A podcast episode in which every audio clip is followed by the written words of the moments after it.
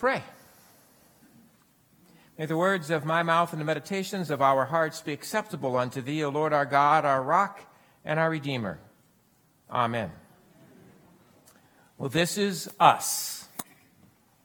And in this series of sermons, we're talking about some of the defining characteristics of Christian faith and of life lived together.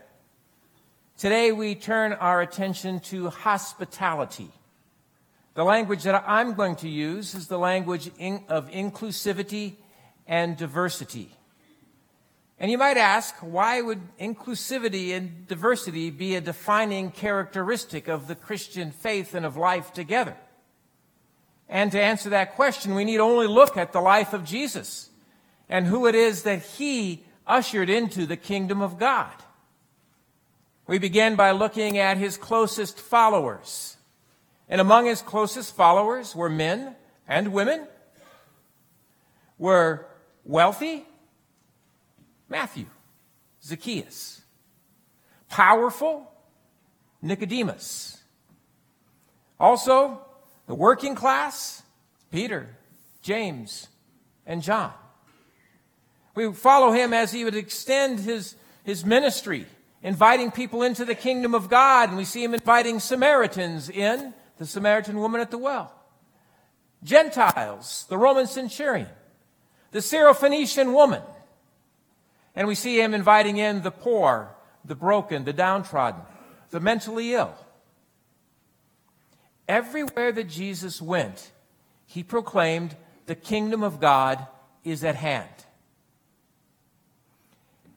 And everyone he met along his journey, he invited to be a part of this that is at hand. But another way to get at this is to, is to think about, was there anybody that to whom Jesus closed the door? Was there anybody that he told, no, you cannot enter the kingdom of God? I mean, there were some people that he was pretty hard on. He had some harsh words to say to them. I'm thinking now of the scribes and the Pharisees, some of the religious leaders, not all of them. Remember, Nicodemus was a Pharisee, so was Paul later. But there were some scribes and some Pharisees that he spoke some pretty harsh words to. And he did so because of this very thing that I'm talking about today. The question, who's an insider in the kingdom? Who's an outsider? Who's welcome in and who isn't? You see, the religious leaders, they had an answer to that question. And their answer was that anybody who was like them was welcome to come in. If you thought like them, if you acted like them, even if you looked like them, you were welcome to come in. But if you were different from them in some way, well, not so much. It was as if they kind of drew a line around themselves, defining who was an insider, who was an outsider. And the insiders were people who were like them, and the outsiders were people who were different from them. And it was to these people that Jesus spoke harsh words like, you're like whitewashed tombs, he said, all pretty on the outside, but nothing but dead bones on the inside. You scour the sea and the land to win a single convert, and when you do, you make that person twice as fit for hell as you are yourself, he said. Some pretty harsh words. As he's talking about this line that they were drawing to separate themselves from other people, he's trying to help them understand that when you draw lines to separate yourself from other people, all you're really doing is cutting yourself off from the very place that you want to be. That's all they were doing, cutting themselves off from the very place they most wanted to be. There's a lesson in that for us, you know, not to draw lines, not to think of ourselves as better than others, and to be an insider, you got to somehow be like me. There's a lesson in that for us. When Jesus said, "For God so loved the world that he gave his only begotten Son," he meant the world. He meant all people. God loves all people. Now, Jesus wasn't naive. He knows, or he knew, how difficult it would be to hold together a diverse group of people. I mean, the people that he was gathering, men and women, young and old, people of different nations, different races, some of whom had previously been enemies. He wasn't naive about how it is that you try to bring a sense of unity to such a diverse group of people. And so, in the Gospel of John, the seventeenth chapter, we see Jesus praying. The whole chapter is a prayer. And what he's praying for is for unity in the midst of diversity. Praying for unity in the midst of diversity. Now, Saint Paul talks about this same thing. And so I'm going to turn to the other Saint Paul, Paul Kimmel here. Sorry, Paul. Who's going to read Paul's words to us, if that doesn't confuse you. Okay. These words are from Paul the Apostle, written to various churches in Asia Minor, the first to the church at Ephesus. I, therefore, the prisoner in the Lord, beg you to lead a life worthy of the calling to which you have been called, with all humility and gentleness, with patience, bearing with one another in love, making every effort to maintain the unity of spirit in the bond of peace. There is one body and one spirit, just as you were called, to the one hope of your calling, one Lord, one faith, one baptism, one God and Father of all, who is above all and through all and in all. And the second to the churches in the area of Galatia, as many of you as were baptized into Christ have clothed yourselves with Christ. There is no longer Jew or Greek. There is no longer slave or free. There is no longer male and female. For all of you are one in Christ Jesus. And if you belong to Christ, then you are Abraham's offspring, heirs according to the promise. This is the word of God for the people of God. God. Amen. Thank you, Paul. Desert Spring, this is us. We look around, and this is us. As I look around, I see lots of different folks. I see young and old.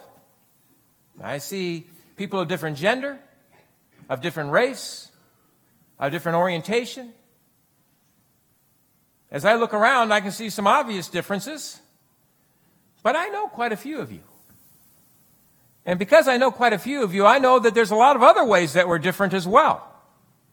I know that here, among us, we have lots of different kinds of life stories. Differing life stories, differing cultural practices and values. We have differing politics and differing positions on some of the controversial issues of our day. We even have differing theologies, as not all of us understand scriptures in exactly the same way. There's lots of ways that we're different, and yet when I look at our congregation, when I look around, even with all of the differences that are present in this room, I see people who genuinely care for one another. Who genuinely care for one another. And this is unique. In the midst of a world like ours, where there is such divisiveness and such anger and hatred, where it's so easy for people to start drawing lines to separate themselves from other people and to demonize anybody who is different from them. Here, we genuinely care for one another.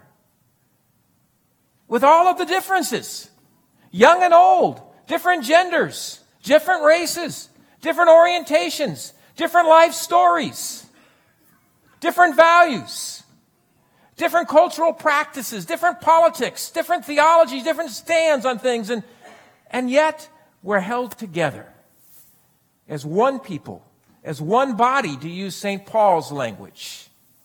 How is such unity possible? How? Well, if we were to ask Saint Paul that question, he would answer it, the short answer, would be with three little words. The Holy Spirit. It's by the power of the Holy Spirit that there is unity in the midst of diversity. I mean, how else could you bring together such a diverse group of people with differing beliefs and ideas and theologies and the whole, the whole works? How could we bring together such a diverse group of people and hold them together as one if it were not for the power of God? The working of the Holy Spirit, that's what holds us together. But now if we were to unpack it a little further, we'd also have to say that what holds us together is a common decision. Because we who make up Desert Spring have decided that Jesus is going to matter to our lives. That we're going to seek to follow him. And so it's this faith in Jesus, this common love of God, and the working of the Holy Spirit that's working to help us love one another. This is the stuff of our unity.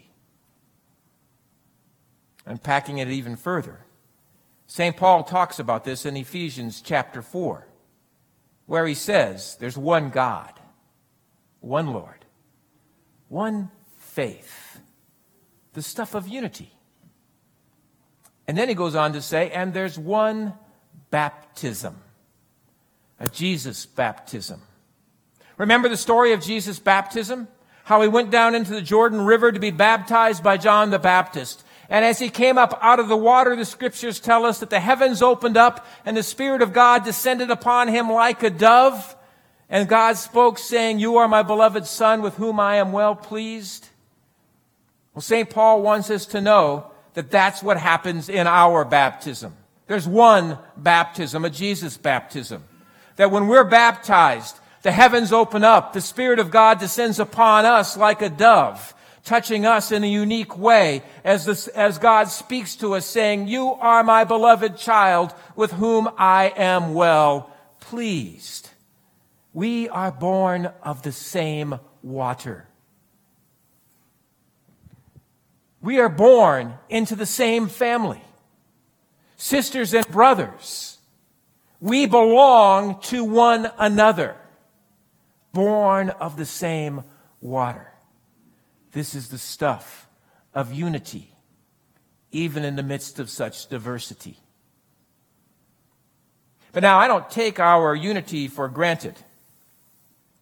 I think back on the book of Acts and how the early church leaders worked and worked and worked to try to bring about and to maintain a sense of unity in the midst of a growing, diverse movement called Christianity. And it continues to require that kind of diligence, that kind of work, all the way up to, to today. It's not easy, especially given the fact that while we know that as children of God we belong to one another, we also know we're not perfect. We're not perfect. Sometimes we mess up, and sometimes we get things wrong. I like to think of it this way. When we become a Christian, we are born into a faith as infants, to use Saint Paul's language. We're babies when we first become a Christian. There's so much for us to learn, so much for us to seek to understand, so much growing to do. And over the course of our life of faith, we are learning, we are growing, we grow from being infants to children, to adolescents, to youth, to young adults, to adults, and finally to maturity and the full stature of Christ. This is the process of growing as a Christian. We call this, growing from infancy to maturity, we call it a journey of faith. And when we set out on this journey, just beginning our faith journey, and when we set out on this journey, what do we do? Well, we take with us the stuff of our lives. That's all we know. We pack our bags full of the stuff of our lives, to begin this journey of following Jesus. We pack up the stuff that we learned as children. We pack up the values that have been passed on to us. We bring along with us our own brokenness, even our prejudices and our fears. We bring with us the stuff that has been our life. And this journey of faith is one of gradually unpacking those bags. That's what growth in the faith is all about. This stuff being unpacked. Getting rid of the stuff that doesn't belong in a Christian life, healing us from the brokenness, changing us from sinners into saints. I know that as I look at my own life, I am not the same person that I was twenty or thirty years ago. I don't think the same way. I don't believe all the same things. Why would I? God's been at work. This continual changing, growing me up in my faith. Now, an important question to ask, where are we on that journey? And I suspect that for some of us, we may be infants just starting out, and that's good and it's exciting because there's a whole lot of wonders waiting for you. But maybe, maybe there's some here who have already grown to the place of being, reaching the full stature of Christ. I mean, we've known saints in our life, right? People that simply being in their presence makes us feel closer to God. God can finish what God started in our lives. We can grow to sainthood. But I suspect that for most of us, we're somewhere in between. Somewhere in between being an infant and being the full stature of Christ. The way I depict it is like this. Warn the camera people, I'm getting down on my knees. Okay, Aaron, you may have to help me get back up, okay? Okay. This is how I depict where we are on our faith journey. Okay? We're children. Children of God. Looking toward Jesus. Trying to follow where he leads. Growing a little by little as Jesus is unpacking some of the baggage of our life, growing little by little. But then I think about this world in which we live, with all of the divisiveness and the hatred and the controversial issues that come along. And sometimes as Christians, there comes points where we just feel like we got to say something about this stuff. We've got an opinion. And we think we're right. And in the midst of those times of controversy where we are certain that we are right, it's good for us to ask another question. Does this sense of assurance come from a place within us that Jesus has already redeemed? Or is it coming from the baggage that we are carrying along that is yet to be redeemed? It's an important question to ask. Because it is so easy to give in to the temptations of the world and to do and to do to do this. To turn our back on the one that we're following so we can start pointing at other people and tell them this is what you need to believe. This is how you need to think. This is how you need to act. This is the way you should live. It's so easy for us to get in that position where we start telling other people how they ought to do it, as if we're the measures of what is true and right. We end up taking the posture of a Pharisee. You know, those who, who drew lines, separating who's in and who's out. As we tell people, you got to be like me. Otherwise, you're not one of us. We got to remember who we are as Christians in the midst of times like this. We need to remember who we are. That we're children of God. That we're seeking to follow Jesus, who's working in our hearts, who's working in our lives, who's changing us along the journey. And yes, there are going to come times where we feel like we need to speak, and we should speak. We should offer to the community what it is that we're feeling, what it is that we're thinking, and why, because the ways that we are different helps to stretch us. It makes us all the better. But it's one thing to speak from this position. It's a very different thing to speak from this position. Saint Paul tells us in Ephesians the importance of humility and of patience and of bearing with one another. Humility and patience and bearing with one another as we seek to follow Jesus. None of us here are the Lord. We're all children on a journey together. And as we take a look at, I'm not getting down there again, okay. As we take a look at what it is that brings such a diverse group of people together as one body, well, the words that come to mind are words like humility and patience and bearing with each other, even as we share a common commitment to following Jesus, and as the power of the Holy Spirit is at work within us. I look around this church, and I see people from all across this world, young and old, different genders, different orientations, different theologies and different politics, and just different in lots and lots of different kinds of ways. And yet, as I look upon our diversity, I can see the working of the Holy Spirit in our midst, that unity that holds us together as one people, as one body. And in the midst of a world like ours today, our witness to what is possible could never have been more important. This is us, Desert Spring. Thanks be to God. Amen? Amen. Amen.